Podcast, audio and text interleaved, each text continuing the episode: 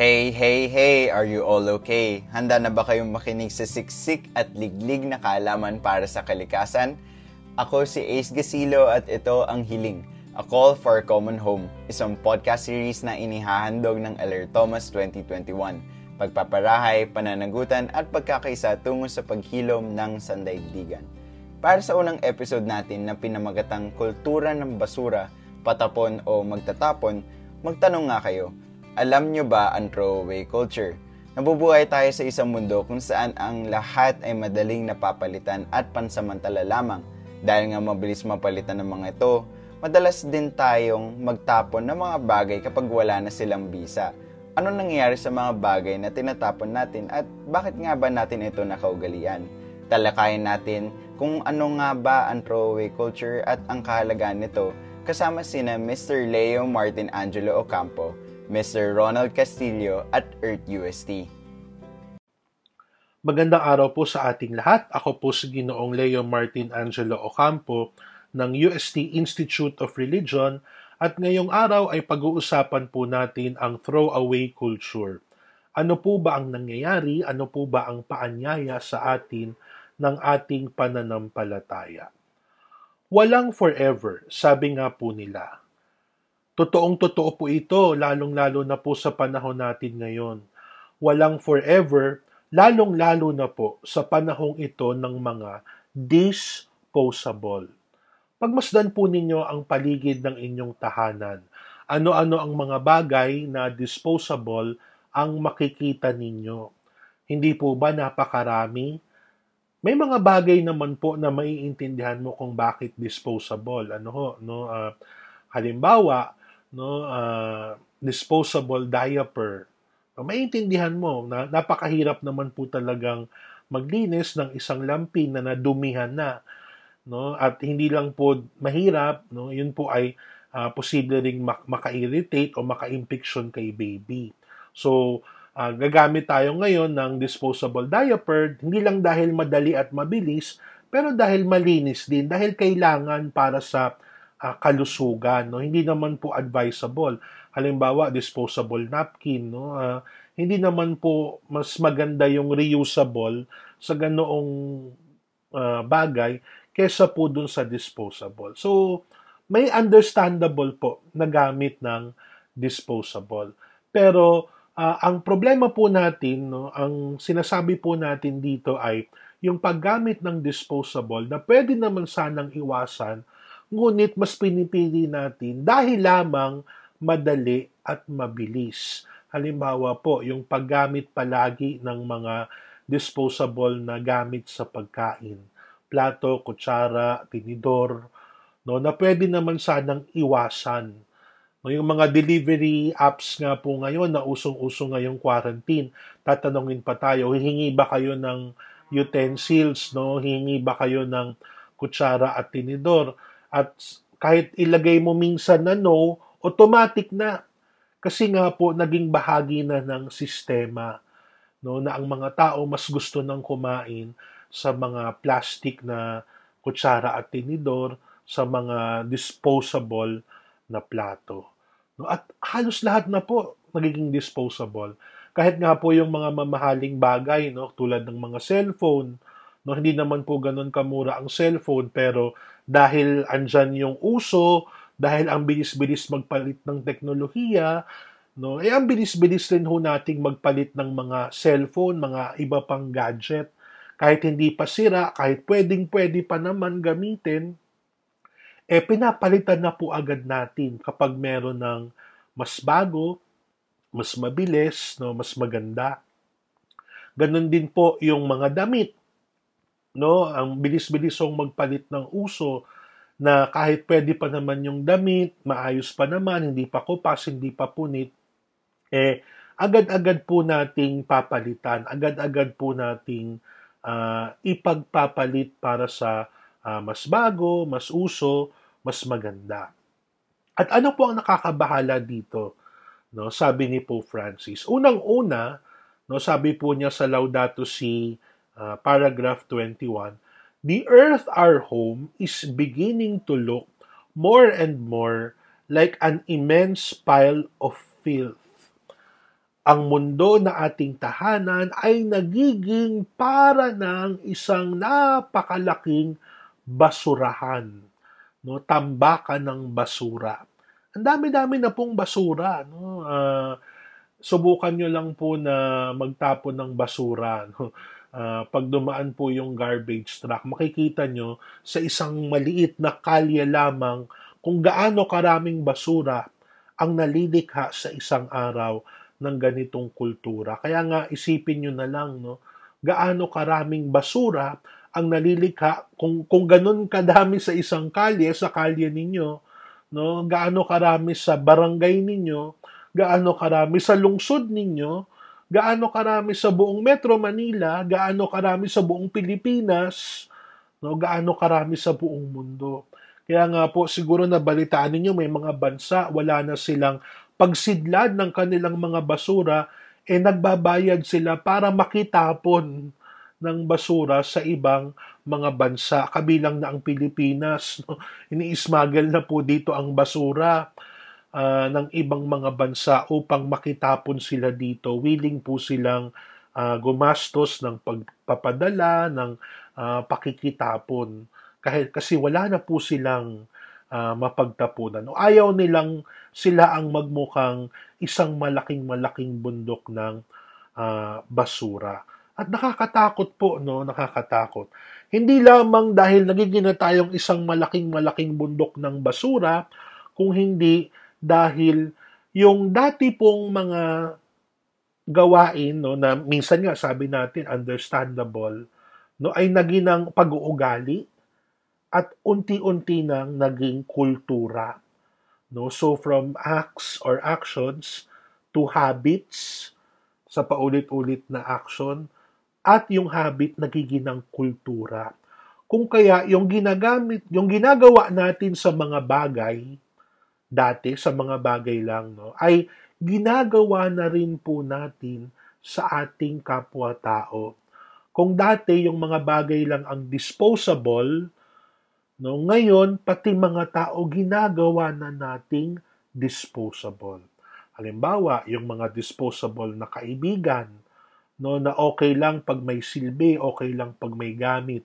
Pero pag wala ng silbi, pag wala ng gamit, eh goodbye, no, who you. Uh, hindi na natin tatanawin bilang kaibigan. Yung mga relasyon, no, ang bilis-bilis magpalit. Pinalo pa yung damit at cellphone no uh, kahit nga sa TV at uh, sa internet babalitaan natin no yung uh, mga artista pagkalalaking ginasto sa kanilang mga kasal pagkabobongga pinanood ng buong bayan ngunit uh, isa o dalawang taon pa lang eh naghiwalay na agad walang forever no uh, dahil meron ng uh, mas bago mas maganda no agad-agad pinagpapalit. At marami na pong mga relasyon na ganyan. No? Ang bilis-bilis magpalit. Ang bilis-bilis bumitaw. Ang bilis-bilis itapon na lamang yung pinagsamahan ng uh, ganoon, ganoon, ganoon lang. At yun nga po, no, nakakalungkot, meron na ring mga disposable na magulang no, na sa kanilang pagtanda ay pinababayaan na lamang Dati-rati po ang mga home for the aged dito sa Pilipinas eh mabibilang mo lamang sa kamay. No? Pero ngayon kahit saan may home for the aged na. Nung ako nga po ay nasa heart center, meron pong isang ward doon na ang mga pasyente nila ay uh, hindi naman talaga mga may sakit no? At karamihan ay may kaya. Actually po lahat ay may kaya dahil mahal po doon sa ward na iyon. Ngunit bakit sila naroon? No, matutuklasan ninyo naroon sila kasi uh, doon daw kahit papano eh matitingnan sila, mapapainom ng gamot sa tamang oras, mapapakain sa tamang oras. Kasi yung mga pamilya nila, mga anak nila, mga apo nila no ay abala sa trabaho, abala sa pag-aaral, walang panahon sa kanila. Kaya doon sila itinambak na parang nasa bodega. Doon sila itinapon no na bagamat may kaya sila no eh itinapon sila doon no at sila mismo eh mas gugustuhin pa nila doon kaysa doon sa kanilang bahay kung saan uh, napapabayaan sila no uh, nasa gilid lang sila na para bang sila ay walang halaga. So ito po yung throw-away culture. No? Dati, mga disposable lang na gamit, pa isa-isa, no? hanggang sa naging ugali na, no? mas gusto na natin yung disposable, no? hanggang sa naging kultura na, na hindi na lang mga bagay, kung hindi lahat ginagawa na nating disposable. Lahat tinitingnan, no? ano ba, may gamit ba yan, may silbi ba yan, no? o kung may silbi, edi pakinabangan natin, simuti natin. Pag wala ng silbi, no, eh, itapon na natin, pabayaan na natin. Makikita no, sa lahat ng aspeto mula sa ating mga personal na buhay hanggang sa buhay mismo ng lipunan kung saan may mga tao, may mga bahagi ng lipunan na itinuturing na disposable lalong-lalo na ang mga mahihirap kaya nga 2013 pa lang sa Evangelii Gaudium, no, isa sa mga una niyang sinulat, nagbabala na si Pope Francis. Ang sabi niya, we have created a throwaway culture which is now spreading. Parang virus lang, no? Kumakalat, no? At hindi na lang daw ito tungkol sa exploitasyon at oppression or or, or pang-aapi, no? Panggagamit at pang-aapi iba na, no, something new. At ano ito? No, sabi ni Pope Francis, ang throwaway culture ay nangangahulugan ngayon ng exclusion. No. May mga tao na sa lipunan ay isinasantabi. Kinakalimutan na para bang sila ay walang halaga. Ito yung mga tao na nasa laylayan, no, na makikita lang pag meron silang gamit, no? Halimbawa, pag eleksyon, no? Siyempre madami sila, no? Uh, kailangan sila ng mga politiko, may silbi sila pag eleksyon. So pag eleksyon, makikita sila. Pero pag wala ng eleksyon, wala na, no? Ito yung mga hindi lang ginagamit, no? Hindi lang exploited, pero sila rin ay isinasantabi, sabi ni Pope Francis sila yung mga leftover. Sila yung mga tira-tira. No? Sila yung mga uh, itinapo na bilang mga latak. No? Ang sakit na salita, latak ng lipunan. No? Leftover. No? Yun, po, yun naman po talaga yun. No? Uh, at napakasakit pakinggan pero ito po ang realidad. No? Na may mga bansang papaunlad, no? May mga bansang maunlad na, sobrang unlad, no? pero may mga bansang itinuring din na latak no? in the international level. Makikita po to, no? sabi nga natin, personal, pati sa level ng international. No? May mga bansang uh, halos normal na sila ngayong panahon ng COVID. No? Uh, yung, yung vaccine nila ay sobra-sobra no? Uh, sa kanilang pangangailangan habang yung iba ay nag-aagawan sa kakaunti. No, naiwan dun sa mga laylayan, napabayaan, na naituring na latak, no, yung pinakamahihirap sa international level. Ganon din po sa bansa, no, ngayong panahon ng lockdown na naman, no, yung mga meron ay komportable kasi sila ay work from home, no, hindi nila kailangang matraffic, no hindi nila kailangang gumising ng maaga. So parang biyaya pa sa kanila yung lockdown. Eh paano naman yung mga walang-wala no nawala na namang trabaho. Eh no work no pay. No sila po yung mga nakakalimutan kadalasan sa mga pagdedesisyon. At madalas na ginagamit no pag meron lamang silang pakinabang. So ito po yung throw away culture no? At huling-huli po sa Pinoy na salitang sawa. No? Ito yung mga taong ginamit at pinagsawaan. Di ba ganyan ho tayo minsan? No, tinuturing mong gamit, ginagamit, o sisimutin hanggat magagamit, at pagkatapos ng lahat, paalam. Walang pagmamahal. Walang pagmamalasakit. At ano po ang opposite niyan, mga kaibigan? No? Ang opposite po ng sawa, tanggalin nyo lang po yung letter S. Awa. No? Kasi pag ikaw ay may awa, no, ikaw ay may malasakit, ikaw ay may pakiramdam no, para doon sa isang bagay o sa isang tao, ay kawawa naman. No, sayang naman. Meron man lamang panghihinayang. No? Hindi mo basta-basta itatapon kung pwede pa. No, at lalo na kung tao, iyong papahalagahan, no, iyong bibigyan ng respeto, iyong bibigyan ng pagmamahal. So alalahanin po natin ito mga kapatid, lalong-lalo na po sa uh, panahon ngayon kung saan lumalaganap na po itong throwaway culture. Labanan po natin ang kulturang ito ng gamit at tapon. Alalahanin natin na kahit ang mga bagay no, ay hindi lang gamit kung hindi biyaya ng Diyos na ipinagkatiwala sa atin hindi para at ating sayangin, ngunit para ating gamitin. At lalong-lalo na po ang mga tao. No? Ang mga tao ay hindi gamit. Ang mga tao ay kapwa natin nilalang sa wangis at larawan ng Diyos. Kaya ituring po natin ang bawat isa ng may paggalang at pagmamahal, lalong-lalo na po yung mga walang-wala at uh, mahihirap sa ating lipunan. Ayun lamang po at maraming salamat sa pakikinig. Pagpalain po tayong lahat ng ating Panginoon.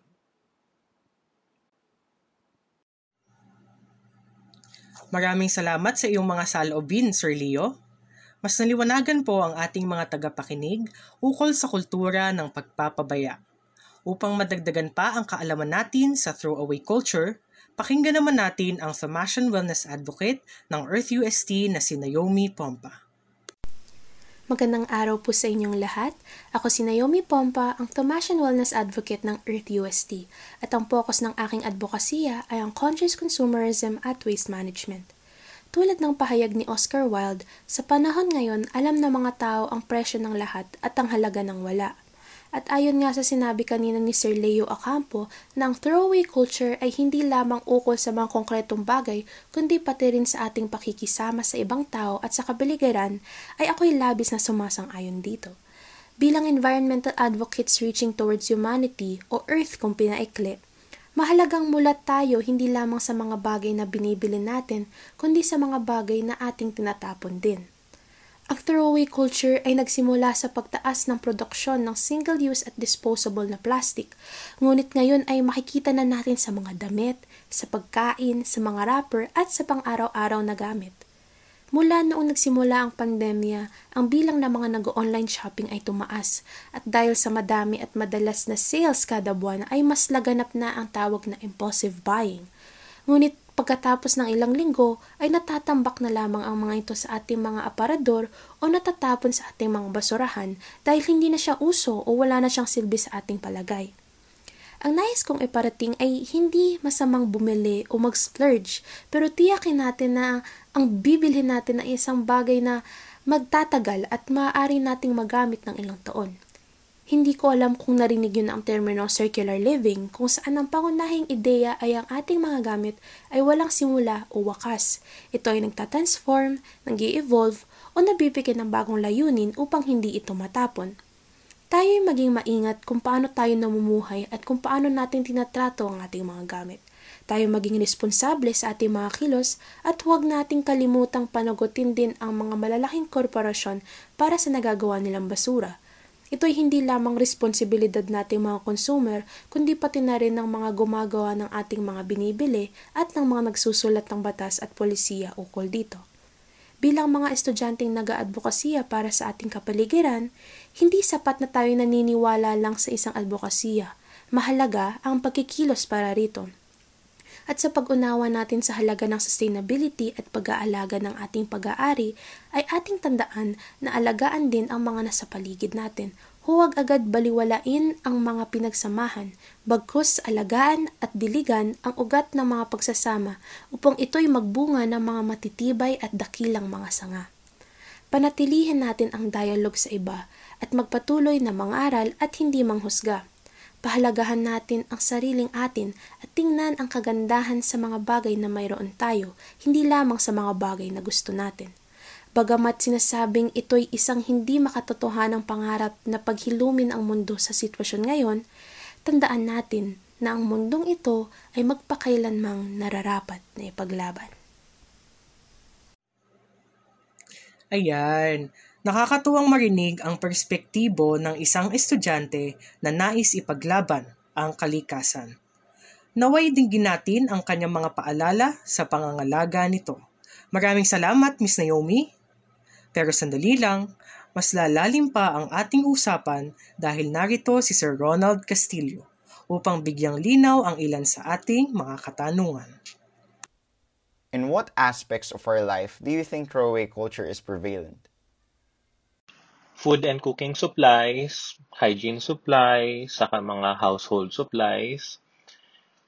Hindi ito what I think ha, galing ito sa research. Noong bago pa lang nag-pandemic, project na ng grupo namin, ang Sustainability Research Interest Group ng UST Research Center on Social Sciences and Education.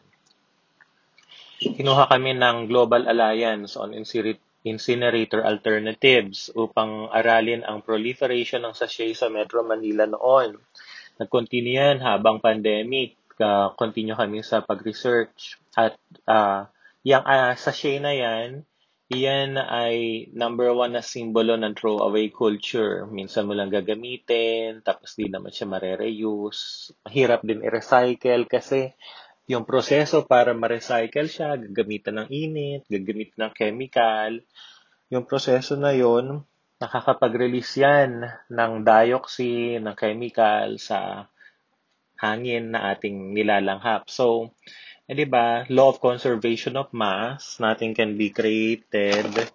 Uh, matter cannot be created nor destroyed. It only changes from one phase to another. So, yeah, nawala yung solid material, naging part naman ng hangin na hinihinga natin. So, yan ay napakalaking inconvenience. Pero kapag inisip natin, dun sa research namin, nasuri namin, na-analyze namin, na ang psychographic o motivation sa paggamit ng sachet ay dahil sa convenience. Dali, no? Madali siyang gamitin, sakto ang laman, madaling dalhin, mura, kaya nakapasok siya sa kultura natin. Kasi pag yung dali ng gamit na yon, dali rin i-dispose. Daling guma, ano, kumalat.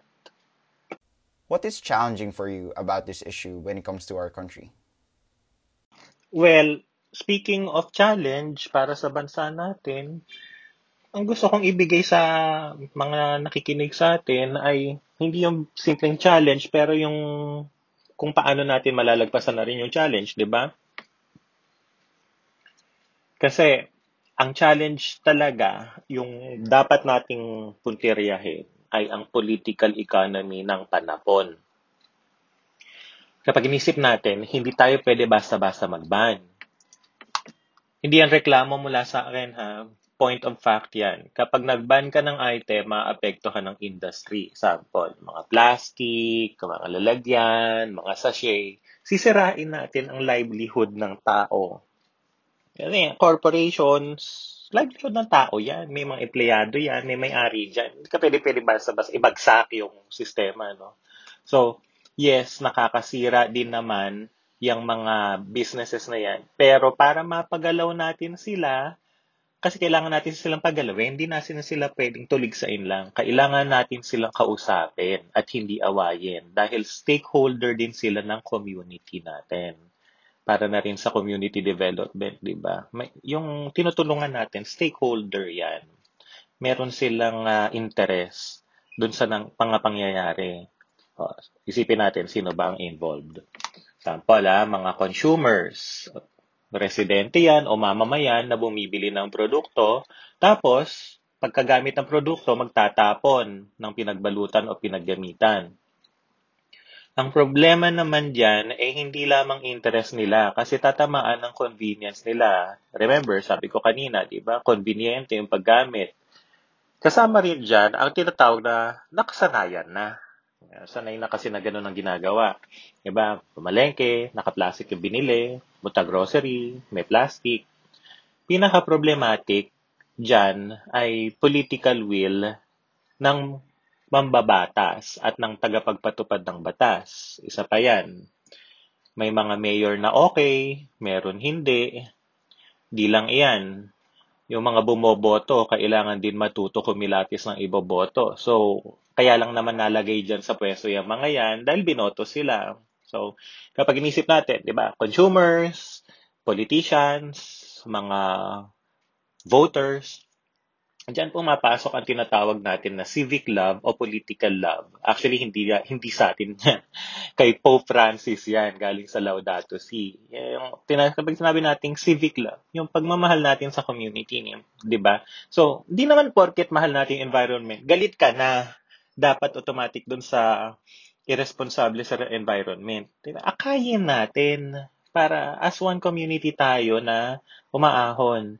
Kung mahal natin ang community natin, magtutulungan tayo. Sample, ako, di ako basta magtatapon. Magre-reduce, magre-reduce ng uh, consumption ng mga plastic material, items, 'di ba? Yung mga throwaway like sachets o yung mga naka-plastic kapag binili, magre-reuse, yung mga reusables, uh, hugasan, linisin para magamit muli. Ako, ang dami kong tambak ng mga microwavables ko, ang dami kong nare-reuse. Tapos, recycle, di ba? Uh, ibenta sa recycling na lugar, sa junk shop. Kumita ka pa. Kung ayaw mo, bigay mo sa nangangailangan. Bigay mo para sila na magtapon. Aside from that, yun yung ginagawa ko, di ba? Tapos, yung nakikita mong mali, turuan mo. Huwag mo nga awayin. Huwag mo tuligsain. Ganyan kayo eh, di ba? Hindi, ganito. Ganito yung tamang paraan, di ba? Tapos, iboboto ko yung kandidato na nakilatis ko na sumusuporta sa zero waste. Kasi, merong mga kandidato na ayaw ng zero waste. Kasi kumikita yan. Kumikita yan sa pagbabayad sa uh, dump sites, sa mga pagdaan-daan ng mga dump trucks, kasi pinabayaran yun no, ng gobyerno at dahil may bayad yun, may kickback. Yung mga lahat ng mga financial transactions ng gobyerno nakikickbackan yan. So kapag zero waste, less dump trucks, less use of dump sites, less kickback. No? Kaya, eh ano ba unahin natin? Kickback o yung community natin? How can we help to promote a culture that protects us from a throwaway mentality? eh di ba systematic na yung throw-away mentality na nasa kultura natin. Kailangan maayos din yung approach natin. Natatama, di ba? You can fight fire with fire o meron kang strategy para doon. Ano yun? Para maayos, di ba sabi ko kanina, di ka pwede basta mag-ban. Ang susundin natin, yung sabi ni Pope, ni Pope Francis, hindi naman hindi dahil ano siya, hindi hindi lang dahil Santo Papa siya, kundi dahil rational yung proseso na sinasabi niya. Ano yun? Mag-dialogue ka. O di ba kahit naman sino, ano, katolika ka o hindi, rational yung tinuturo ni Pope Francis sa Laudato Si. Dialogue. Yan din yung recommendations ng research group namin. Nung inaral namin para sa USAID ang uh, pagdami ng mga nakakalat na basura ng plastic sa Manila Bay, yung grupo namin, nung inaral namin yung sachet, ang kailangan natin, pinagsanib na extended producer responsibility, number one yon. Number two, local democracy. Ano yung dalawa na yan? Kapag sinabi nating extended producer responsibility, huwag natin gawing kalaban yung producer. Kausapin natin sila at isama sa pagplano ng mga polisiya.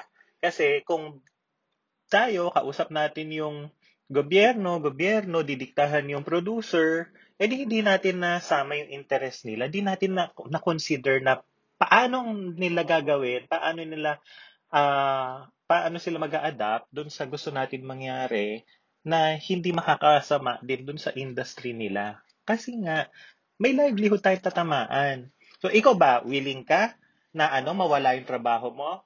yung kabuhayan mo, pambili mo ng mga pangangailangan mo, tsaka mga luho mo, hindi. ba? Diba? So, yan ang kailangan nating bigyan ng, ng opportunity para maisama yung producer dun sa proseso. Sample dito. Dati, nung bata pa ako, kapag pinabili ka ng Coke, kailangan may deposito ka. So, kunwari, kung binili mo yung Coke for 5 pesos, yung mga, yung deposito mo, deposito mo, 3 pesos or 2 pesos. So, nagbayad ka ng 8 pesos for 5 pesos na Coke. Kasi, you're going to uh, reserve the bottle pagkatapos mo makonsume yung Coke, tapos babalik mo dun sa tindahan yung bottle, makukuha mo yung tres. So, usually, ganyan, kukunin ko na, hingin ko na lang sa parents ko, sa nanay ko na, akin na lang po yung deposito, di ba? So, may additional ka na tres as a kid, no? So, kasi, nare, so, nare-reuse, nare-recycle yung mga yun na meron pa tamang uh, proseso yung kumpanya para ma-reuse, para ma-disinfect, para malinis yung mga yon at magamit uli. Hindi basta-basta tinatapon. So, maybe we can do the same with plastics, di ba? Bakit kinakailangang mawala yun? Eh, kasi sobrang convenient. Yung convenience naman natin, ang laki ng sacrifice natin. Yung mundo na tinitirahan natin, mawawala dahil lang sa convenience na ayaw natin ng kadeposito na proseso. Yung isa pa, so aside from extended producer responsibility, so remember, ah, yung producer, bigyan mo siya ng responsibilidad dun sa kumalat, dun sa ekonomiya. Yun namang uh, para sa mga consumers, tawag natin local democracy. Kasi ipapa isasama natin yung consumers dun sa proseso. Uh, kapag sinabi natin local democracy, may participation sila, may community participation. Ibig sabihin, nagiging parang kanila na rin yung responsibility. Uh, inaako nila, nagiging, kasi kapag may sinabing sayo, may ownership ka. Eh, kapag pag-aari mong isang bagay, alagaan mo, right? So, if you have ownership on something, uh, you're going to ensure na maalagaan mo yung pag-aari mo na yon. So, ano yung um, gagawin natin? Tuturuan natin yung mga consumers kung maalam ba yung mga mamamayan, edi maayos sana yung kanilang mga desisyon sa participation sa community bilang democratic na mamamayan. Kasi kapag sinabi mong democratic, hindi lang yan bumuboto. Kasama dyan yung pagsasalita, pagkasama yung sa paggalaw sa loob ng isang community. So, sample, may meeting kayo, di ba? Kunwari may organization kayo, may meeting kayo. Ang salita lang ng salita, yung ano, yung uh, presidente. Eh di walang democracy doon. So, kapag merong gagawin, halos siya rin lang gumagalaw kasi siya lang yung daldal ng daldal. Ayaw gumalaw ng iba. So, kaya kailangan meron tayong local democracy. So, sa level ng community, sa level ng barangay, may mga ganyan para yung mga mamamayan, sumusunod sila sa mga policies. So, alam na na kapag namalengke, may dalang lalagyan, hindi yung aasa na merong plastic na lalagyan galing sa palengke. Yun. Kinakailangan, ano, involved, 'di ba? To use a common way of saying it. Dapat involved yung yung mga bumibili, dapat involve yung nagpro-produce. Hindi sila basta-basta didiktahan lamang. Maraming salamat sa mga nakinig ngayong araw sa ating episode na pinamagatang Kultura ng Basura. Patapon o magtatapon? Tama naman na dapat talaga nating pag-isipan kung paano tayo kumukonsumo at kung paano ito nakakaapekto sa ating mundo. Abangan din natin ang susunod na episode tungkol sa urbanisasyon. Muli, ako si Jacob, nagpapaalala sa inyo na maging alekto, maging responsable, at makiisa sa pagprotekta ng ating kalikasan. Ito ang Pananagutan, a call for our common home. Ang podcast series na inihahandog ng Alertomas 2021. Pagpaparahay, pananagutan at pagkakaisa tungo sa paghilom ng sang nilikha.